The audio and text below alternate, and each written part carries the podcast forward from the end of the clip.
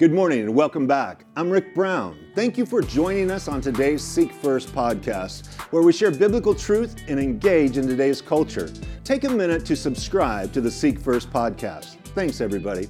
Stick around. I think you're going to be encouraged. Spending time with the Lord will be the best part of your day. So let's get ready. Grab your Bible, prepare your heart and mind. Let's go. God speak, and then a separate organization Free Ventura Action is really making a difference as we head towards the primaries in June and then the major election in November. We desperately need to stand up and be counted and being involved. So there's various ways you can do that.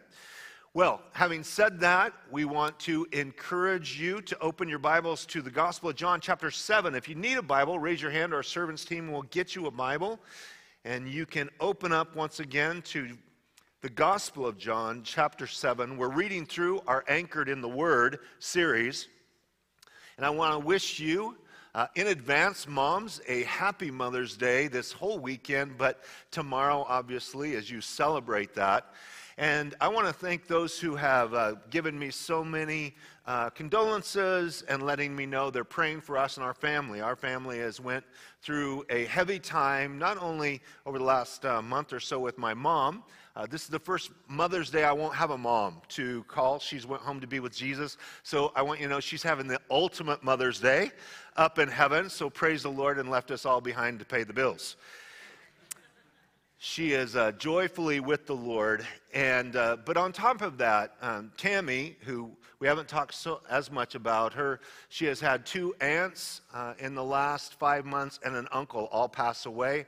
Uh, an uncle this week and so we'll be getting involved with that. The two weeks after my mom passed away, my stepdad passed away, so we're organizing his memorial service as well. There's nothing like death to recalibrate your life. It puts everything back in order. You see things more clearly because when death is not on the horizon or you're not saying goodbye to loved ones, sometimes you can be lost in the fog of what life's all about but it has a way of reframing things. My grandmother uh, passed away on Mother's Day some years ago, and she was the one that is really uh, accredited with praying all of us into the kingdom. And uh, she was a fiery little gal from Oklahoma. Her name was Jewel. And she went to a rest home to see my Aunt Marie, her sister. And uh, it was on a Sunday, so they usually had a service there. And at this uh, specific Sunday morning, the person that usually ran the service with 10 or 15 people didn't show up. So uh, another individual said, Well, I got a call at the last minute. I'm not really sure what to do. I've been given the ball, but I don't know what to do with it. So there was a long pause. And then my grandmother said, Well, the Bible says, Let the redeemed of the Lord say so. So I'm just a saying so. That's the way she talked from Oklahoma. And the guy was startled by her boldness and her walk with the Lord. And he said, Well, ma'am, I, I think you should run the service because you're obviously no more than the rest of us. And she said, No, sir, I'm not a preacher. I just raise them. And uh, at the time, my grandfather was teaching adult Sunday school at a Baptist church, and my brother was teaching home fellowship, and my dad was teaching home fellowship, and I was pastoring a church. And it rings in my head as she uh, shares, No, sir, I'm not a preacher, I just raise them. And as we think of this Mother's Day weekend and we look at our text here, a part of our Anchored in the Word series, it's very difficult to choose a passage in John to preach because you want to preach every single chapter. It's very difficult. You see, this week's reading was chapter 6, 7, 8, and 9. Chapter 6 is about that spiritual carnivore that really startled the people that Jesus said, You need to feed on my flesh and drink my blood. He wasn't literally talking about carnivorous activity, he was talking about spiritually feeding upon him and being refreshed in him in your, your relationship with the Lord. We're going to look at chapter 7, but chapter 8's epic because it's the woman caught in adultery. And it's such a powerful display of how Jesus deals so tenderly with a woman in sin and how he deals so strongly and wisely with a group of judgmental jerks that all walk away one by one from the oldest to the youngest when he challenges them that he who is without sin cast the first stone. In chapter 9, who doesn't love chapter 9? Because there's a blind man who was healed of his blindness by Jesus, and he has the shortest testimony in all the Bible. I was blind, now I see. What else you want to know? That's it. Very good witness. He doesn't add no superfluous information. But we want to look tonight at John chapter 7. Stand with me. We're going to read the first uh, 10 verses or so, nine verses in chapter 7. So we look at our message, the cost of his calling, and we're going to learn seven valuable lessons from the cost of Jesus' calling to understand in our own life, as he calls us, we may not be exempt of some of these things. After these things, Jesus walked in Galilee, for he did not want to walk in Judea because the Jews sought to kill him. Now, the Jews' feast of tabernacles was at hand. His brother, brothers, therefore, said to him, Depart from here and go into Judea, that your disciples also may see the works that you are doing. For no one does anything in secret while he himself seeks to be known openly. If you do these things, show yourself to the world, for even his brothers did not believe in him. Then Jesus said to them, My time is not yet come, but your time is always ready. The world cannot hate you, but it hates me because I testify of it that its works are evil.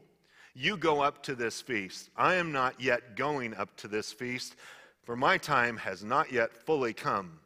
When he had said these things to them, he remained in Galilee.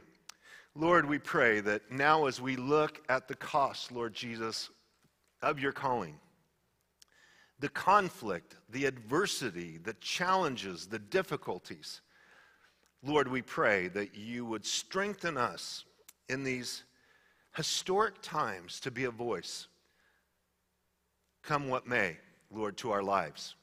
Lord, we pray that you'll give us courage and boldness and sincerity as we walk with you and love you and serve you. Lord, help us to be salt and light with our friends and neighbors, our family, our co-workers, those you bring along our path, that we can touch them with your amazing grace. We ask it in Jesus' name. Amen. You may be seated. Anyone who dares to challenge the establishment is in danger of execution. We know this whether you're a journalist that may be a reporter that is reporting on President Putin in Russia, you may get a poison cocktail for breakfast. These things are well documented that through the last 20, 25 years of his leadership, any reporter that speaks against him, even if they try to get out of the country, end up getting poisoned and dying. Now, there's a lot of ways to deal with what people would say are the dissidents to the establishment, but Jesus was an incredible threat to the religious establishment in Jerusalem. And it tells us here the first thing we want to learn about the cost of his discipleship and, and learn for ourselves is that there may be a significant price to pay when you stand up, when you speak up, when you are a voice. We have seen in this last couple of years people that have been fired and let go and canceled and removed from social media platforms because they dared to speak against the establishment. It tells us in verse 1 after these things, Jesus walked in Galilee, for he did not want to walk in Judea because the Jews sought to kill him. There's a price on his head. Have you ever been afraid, especially in these last couple of years, of some of the people that are so bold and tenacious you've actually feared for them in their lives? I've thought about this with uh, Robert F. Kennedy and his new book, The Real Anthony Fauci. And if you haven't read it, oh my goodness, what an incredible read. All documented because you see, Bobby Kennedy is a lawyer. He's not going to put anything in print that they can take him to court for. And he documents all of this stuff. And as I was uh, doing a Q&A with Bobby at a forum up in uh, the Silicon Valley a couple of years ago, afterwards, and I had been hearing all the rhetoric surrounding him. You know, he used to be the number one contributor as far as uh, opinion pieces in the New York Times until he started speaking against the establishment about the world of vaccines. He then was blackballed for 15 years. Tucker Carlson recently did an interview with him, and he told him how brave Tucker was for daring to have him on video because he had not been in a video and interview in 15 years. After I did this event with Bobby, and we heard the information he was sharing and things in the Q&A, I was asking him about Anthony Fauci, and my wife said to me afterwards, she says, I'm afraid for Bobby's life. I said, me too. because, you know, the Kennedys have a way of getting shot. Have you heard of that? Right? JFK dared to speak against the industrial military complex was assassinated. His brother Bobby, receiving the nomination for president, also was assassinated. Jesus now, they are seeking to kill him, but his message is not one that you would think is political in nature, but anything that runs upstream away uh, against the establishment can be politicized even if it's religious in nature, as Jesus' message was cutting to the heart of people. The crowds were amazing. They were listening to him, they were following him, they were talking about him. The name of Jesus was on everybody's lips. And it infuriated the religious leaders, and they wanted to kill him. They wanted to snuff him out. There was a price on his head, and there is a price to pay when you go against the establishment. Don't naively think if you make the stand at work for truth and reality, or if you make the stand even spiritually in a church to stand up for truth and liberty, that everybody's going to pat you on the back and give you a, a, reward. The reward you might get is the left foot of fellowship right out the door. You're toast. You're gone. Now, this specific week that is surrounding this event, the events in chapter 7. It tells us in verse 2 Now the Jews' feast of tabernacles was at hand. The Jews had this feast in October that was basically a seven day campout of thanksgiving for God's faithfulness, how He took care of the children of Israel through 40 years of wander, wilderness wanderings. They would make these uh, tents, if you will, or basically very rude, rustic coverings with boughs of trees. They would do it on the roof of their house, they would do it on the streets, they would do it on the outskirts of town. And for seven days, they would just be thankful for how God took care of the children of Israel and to remember that and to memorialize that. And yet, through their traditions, they added one more day. It's called the Great Day of the Feast. And that's the one later in this chapter where Jesus pour, or the priest would pour out water. And it was a picture of water coming out of the rock in the wilderness. And Jesus would stand up and say, Whoever's thirsty, come to me. But before this, it's a big deal. You see, everybody's going. So there, there's not only a price on Jesus' head, but there's also trouble in his family. I don't know if any of you have had any, just raise your hand if your relationship with Jesus, maybe even this last couple of years, has caused a little conflict with any of your family. Anybody in the room? Oh, there's about half of us, right? So just realize this is part of the cost of a calling in your relationship with the Lord. There's trouble in his family. In verse 3, his brothers therefore said to him, Depart from here and go into Judea, that your disciples also may see the works that you are doing. Now that sounds good, right? The end of this says they did not believe. So you have to now insert through all of this reading a sarcasm and a trash talking like only brothers can do. Do you come from a big family? I come from a big family. And can my family talk trash? Let me tell you right?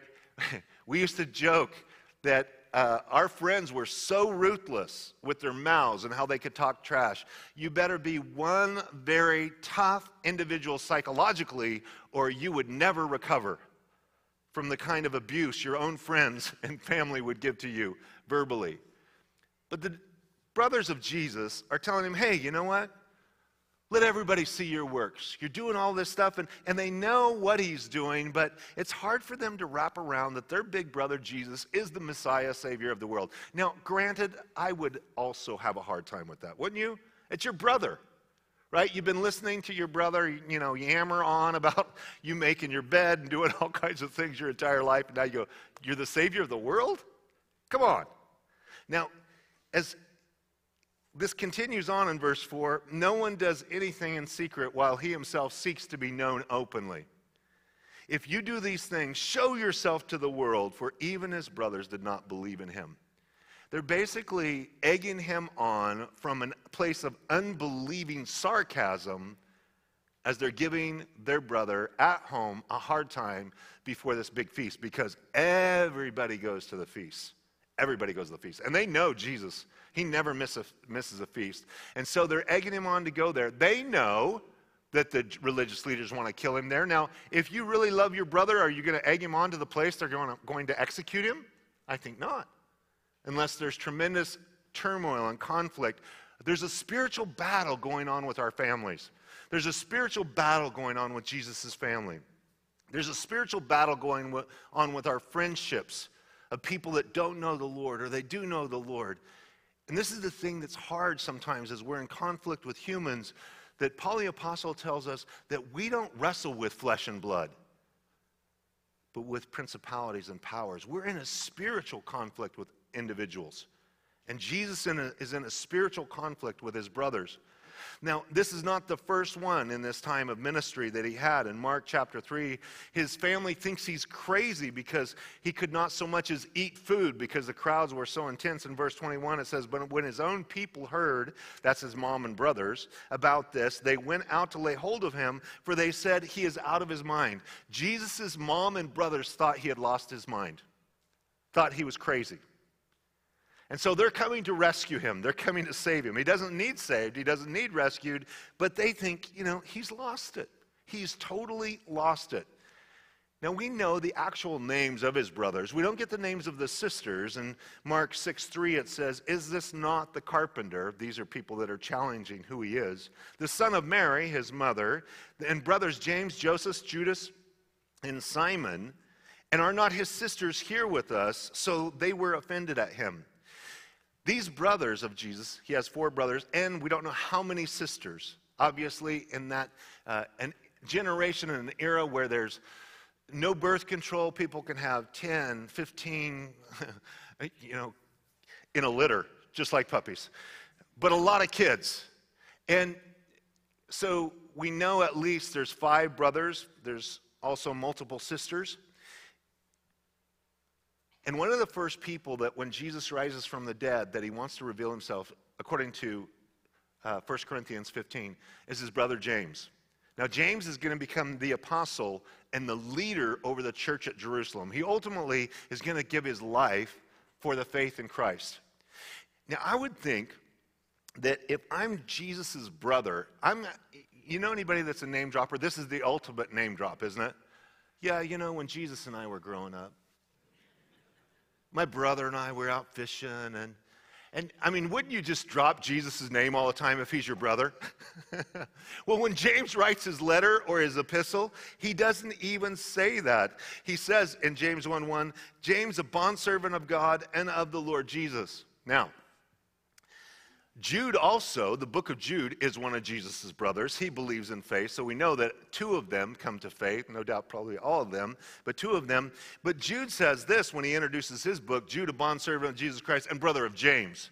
Now he drops the name, but it's his brother James. I'm like, why would you drop James's name instead of Jesus? Because they were so humbled that they looked at him no longer as their brother, but as the Savior, the King of Kings and the Lord of Lords. And they dared not. They said, We are his bondservant. But we're not even claiming that we're his brother. The second thing we, third thing we learn, excuse me, is there's divine timing for his life. For he says in verse 6, My timing has not yet come, but your timing is always ready. As he's talking back and forth with his brothers, his brothers are not surrendered to the Lord. They are not walking in the timetable of the Lord. And so their timing, he says, your timing's always right. Just do whatever you want because that's pretty much where you're living your life. And that's true of anybody that's not surrendered to the Lord. You're not on the Lord's timetable. You're not on his schedule. You're not being directed by him. But when you're a child of God, each one of us that believes the Lord, the men and women in this room that have surrendered your life to the Lord, the Lord is directing your steps. He's directing your path. He's in season and out of season. He's showing you what and when and where and how to move through life, as we see here and also in a couple of moments. The fourth thing we learn is there's hatred for his message in verse 7. The world cannot hate you, he tells his brothers, but it hates me because I testify of it that its works are evil. Jesus called out sin and he was merciful to sinners, but he called out sin for what it was, so the world hated his guts. Now, if you call out sin for what it is, man, you will be vilified, demonized, and attacked, whether it's in social media, whatever it might be.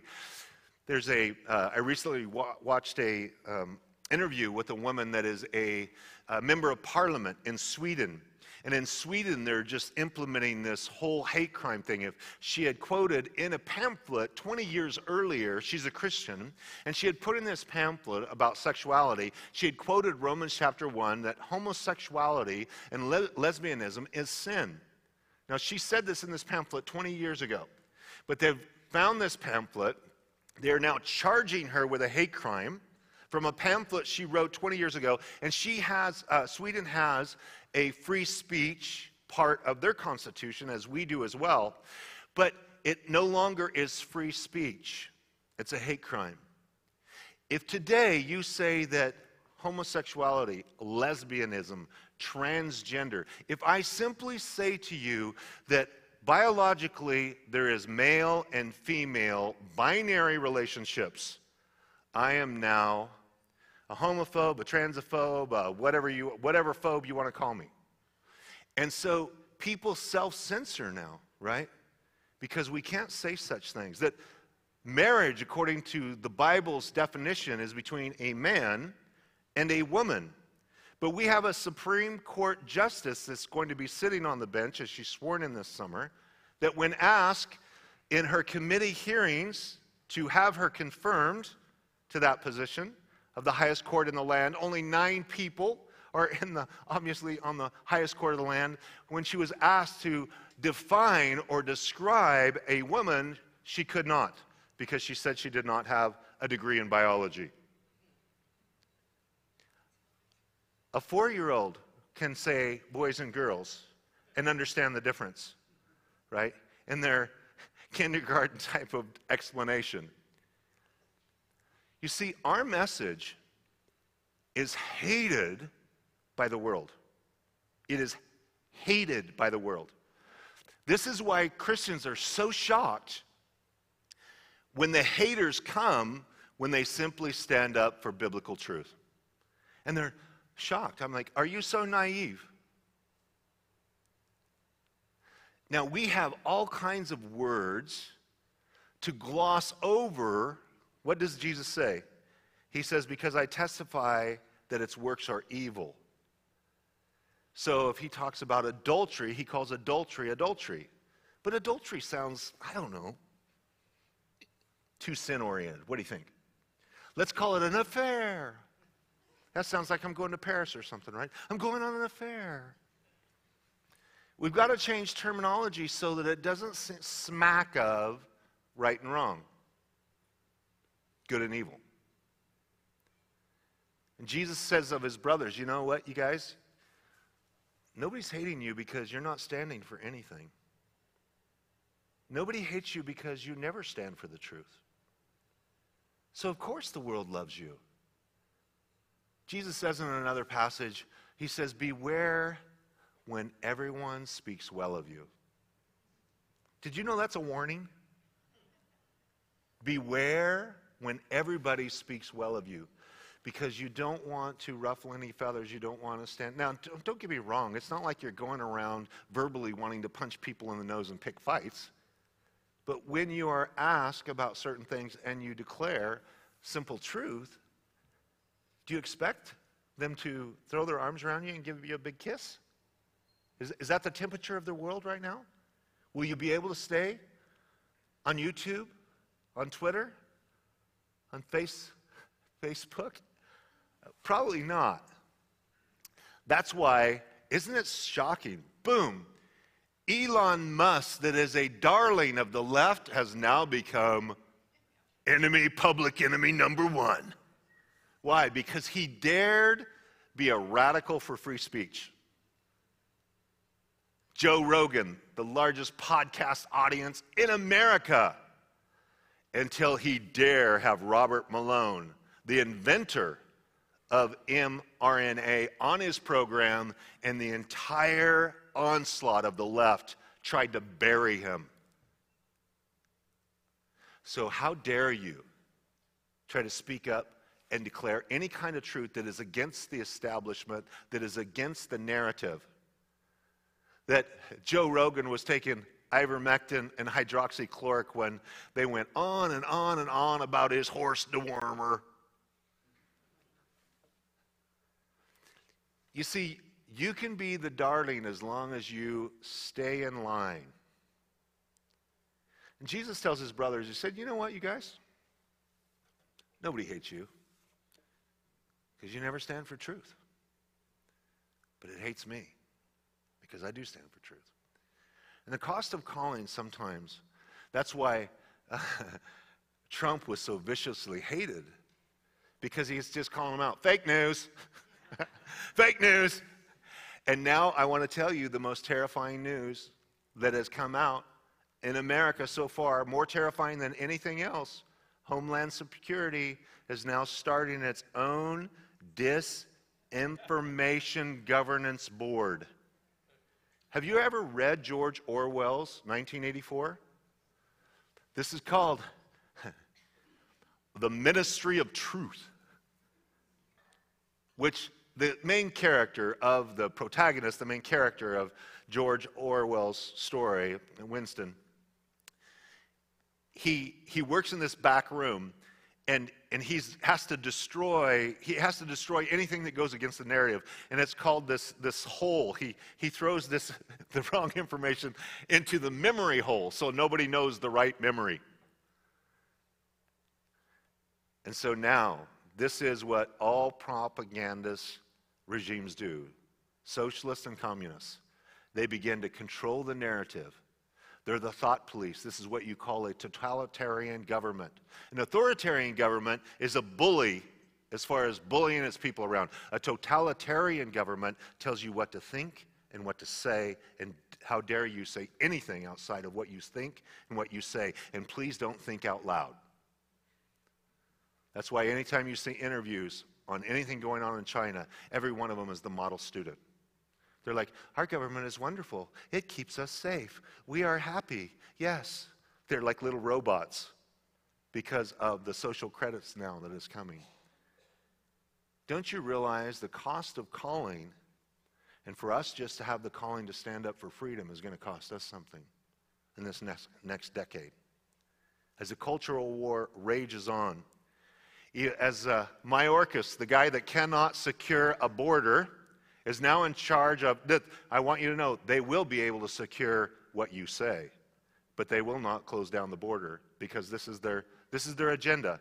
Let everybody flood across, because this is how you break down a culture and become globalists, and then control all their thoughts. This is not like people think it's just bad leadership. No. They look like morons, but they are accomplishing exactly what they want to accomplish.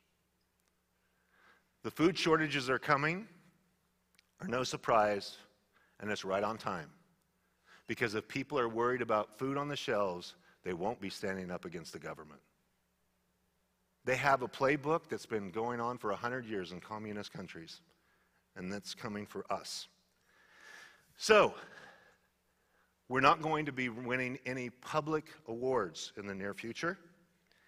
We're not going to receive any uh, medals of honor. Our badge of honor will be people standing up for the truth that is not very popular. The fifth thing that we learn from Jesus' cost of his calling is the uniqueness of his movements because you see, Jesus wants to travel with who he wants to travel with, and right now his brothers are not in line with the Lord. He wants to travel when he wants to travel. They're about four days ahead of his timetable, and he wants to do it how he wants to do it, not in some big public fanfare like they tell him, but in this case, he comes secretly, for it tells us in verse 8 you go up to this feast. I am not yet going up to this feast, for my time has not fully come. He's going to come four, days later. And when he had said these things to them, he remained in Galilee. But when his brothers had gone up, then he also went up to the feast, not openly, but as it were in secret. Just because Jesus is the Savior of the world, he entrusted himself to nobody else's schedule but his own. And he was moving in God's divine timetable according to this, this line of what God had for him in a specific way. He's going to end up right in the middle of the feast when he shows up. Now, there's controversy about what everybody's saying. He's a polarizing figure in Israel right now. Verse 11 The Jews sought him at the feast and said, Where is he? And there was much complaining among the people concerning him. Some said, He is good. Others said, No, on the contrary, he deceives the people. However, no one spoke openly of him for fear of the Jews. We find out in this passage that if you spoke out, well, especially in chapter 9 when we get there, if you spoke out publicly in favor of Jesus, talk about uh, cancel culture, they kicked you out of the synagogue. So everybody wanted to be a part of their community. They wanted to be a part of their society. They wanted to be a part of what um, every nobody wants to be ostracized. And so they knew if they spoke about Jesus, now this must have been therefore in hushed tones, they're whispering, whispering to each other. Like, I wonder if he's coming to the feast. I, I think he's, he's really good. I think he's the Savior, the Messiah. And others are, no, I think he's evil. He deceives the people. And isn't that what the whole crux of the matter is about this controlling of information, disinformation, or misinformation?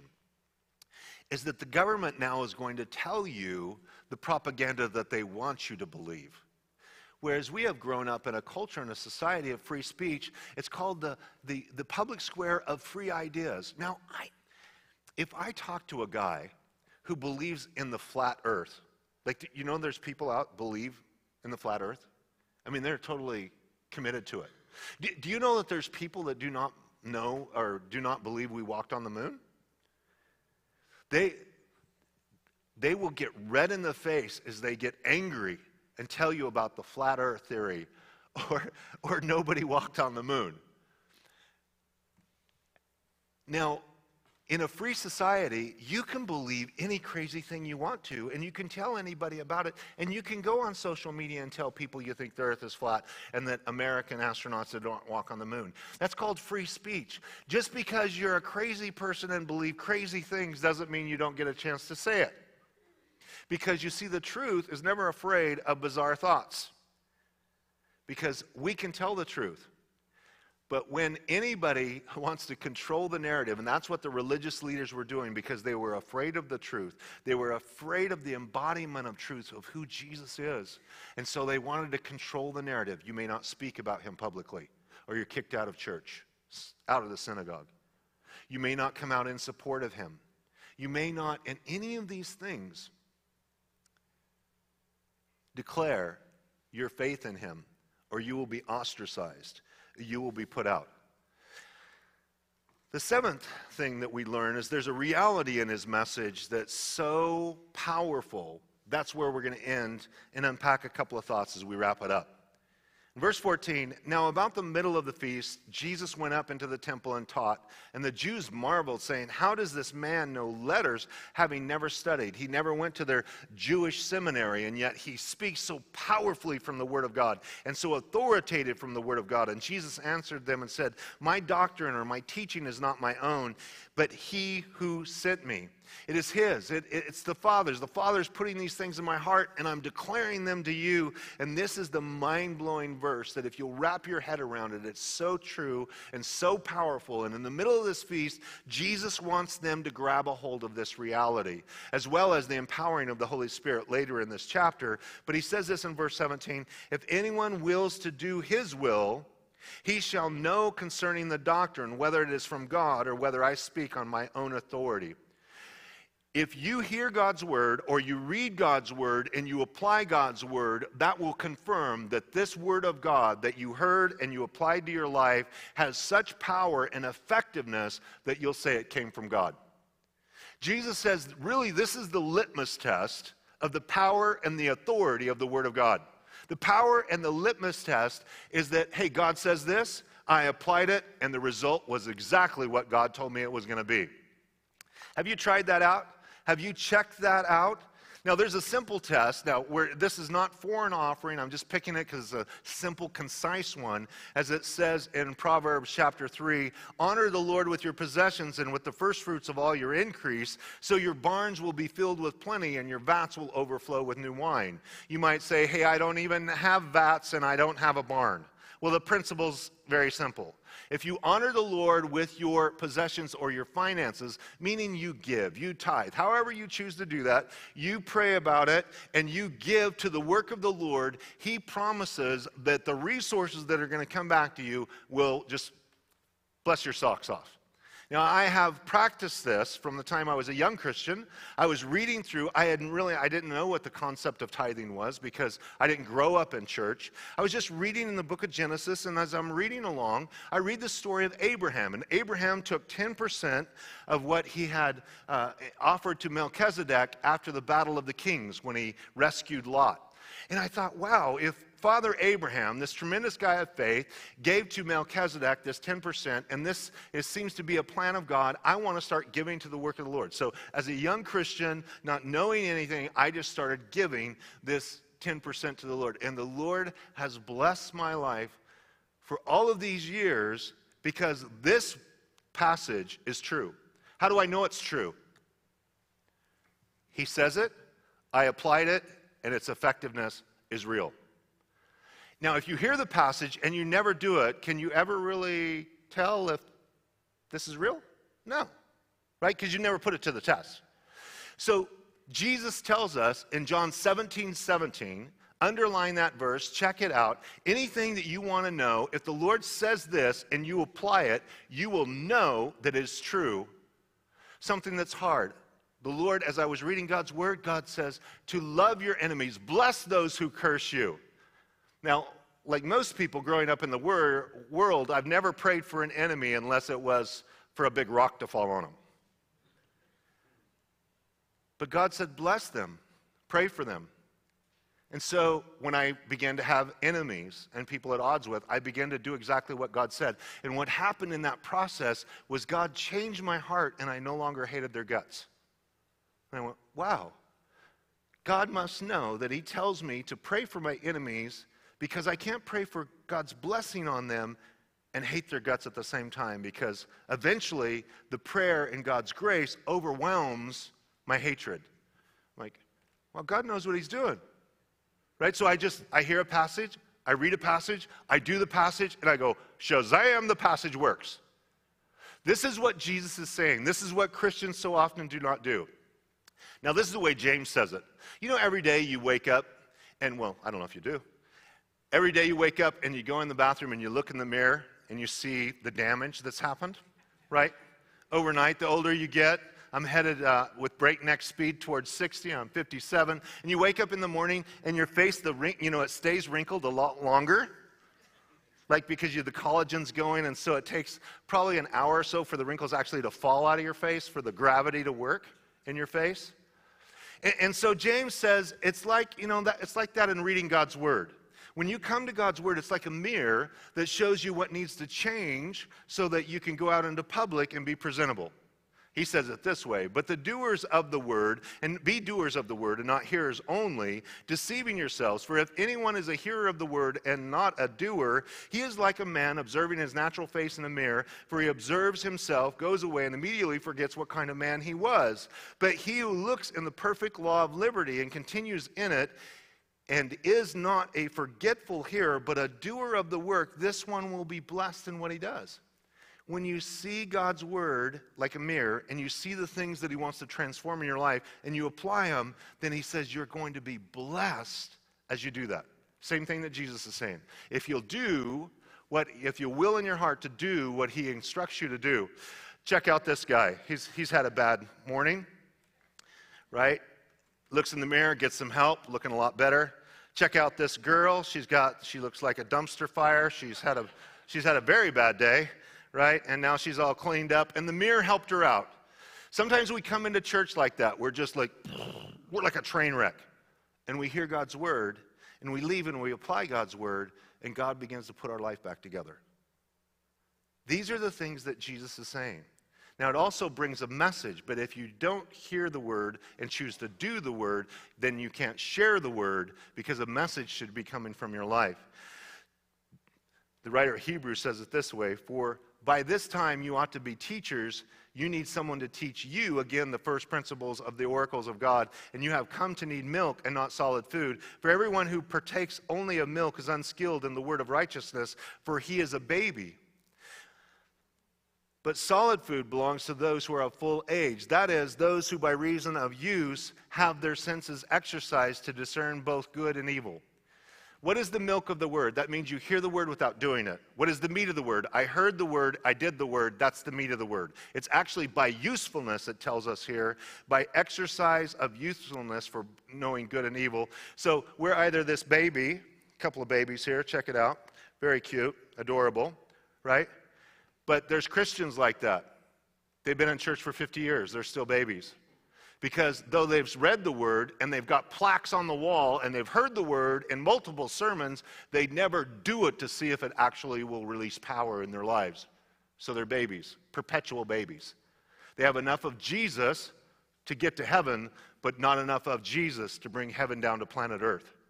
They have a saved soul and a lost life. But it would be much better to be two mature adults, right? You can eat meat, you can process things, you're a carnivore, you're getting some protein.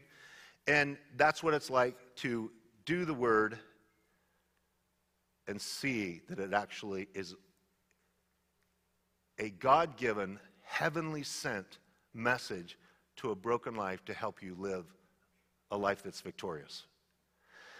Last one the major result at the end of a life. Jesus gives us two illustrations. One is if you hear his words and do them, you're like you're building your house on the rock.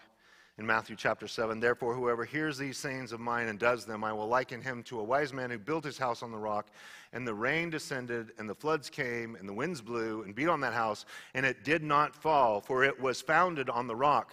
But whoever hears these words sayings of mine and does not do them will be like a foolish man who built his house on the sand, and the rain descended, and the floods came, and the winds blew and beat on that house, and it fell, and great was its fall. And it looks like this picture here. Your life is built on a rock, solid. You're hearing God's word, you're doing God's word. You're hearing God's word, you're doing God's word. You're hearing God's word, you're doing God's word. You're hearing God's word, you're doing God's word. And one brick at a time, one two by four at a time, one, you know, uh, lath and plaster at a time. You're building a structure that can stand the storms of life. But when you hear God's word, you don't do it. You hear God's word, you don't do it. You hear God's word, you don't do it. You hear God's word, you don't do it. When the storm comes, your life falls down around your ears and collapses like this house in the sand.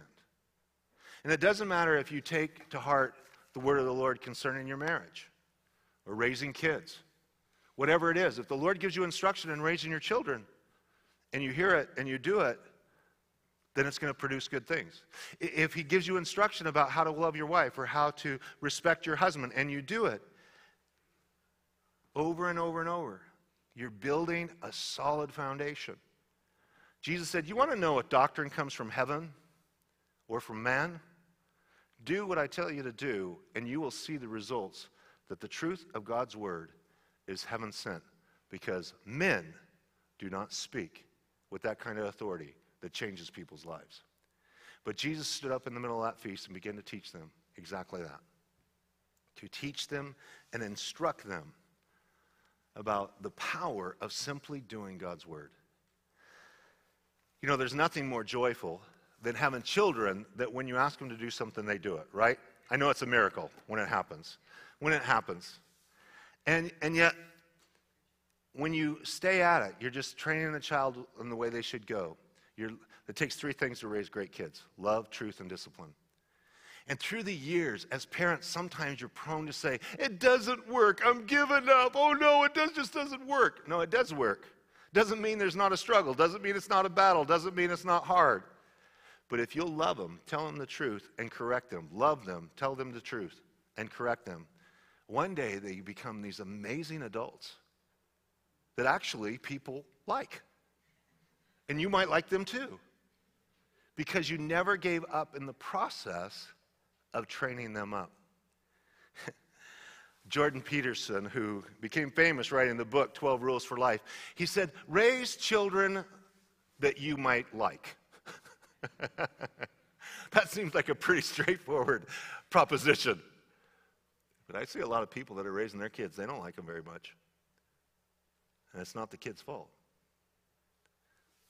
His parents simply aren't using those three tools God gives them telling them the truth, loving them, and correcting them. It will have a life changing effect when you do it. Let's pray. Lord, we thank you for your goodness. We pray that you would build us up and strengthen us in our walk with you. Lord, as we look at the cost of your calling, Lord, we realize there's a cost that we're going to pay in this world that we live. And we pray that you would strengthen us and empower us to be obedient to you, filled with the work of your Spirit, that would be tuned into your timetable for our life, what you want us to do, where you want us to go, who you want us to do it with. And Lord, that our lives would be fruitful to bring glory to your name and to expand your kingdom. Lord, I pray for those hearts that are here tonight, and Lord, they're, they have some heavy things going on. I just pray that you would meet them in a special way right now. Lord, their hearts have come in heavy on this Mother's Day weekend, and maybe there's a strained relationship with their adult children.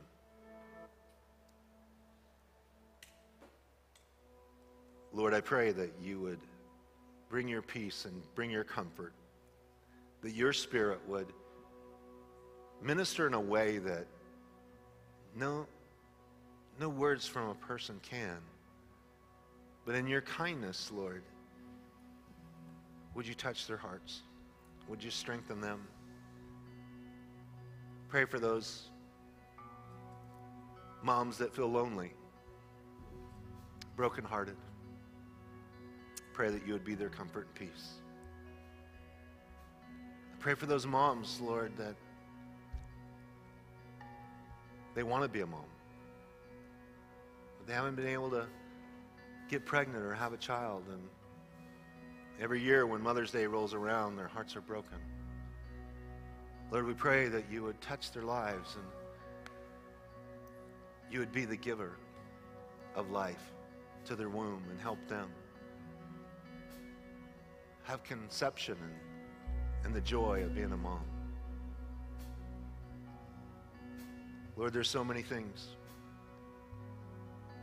that can rob us of our, our peace and our joy. And Lord, I pray for those things that are stealers and thieves in our souls here this afternoon.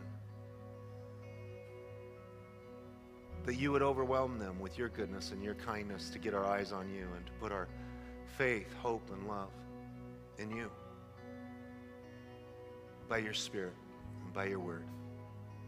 Thank you, Lord, for your goodness.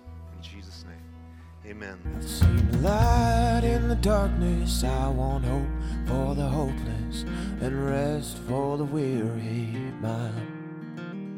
And you've got truth for the taking, but my heart won't be shaken if today be the day that I die. Whoa, whoa, whoa, whoa.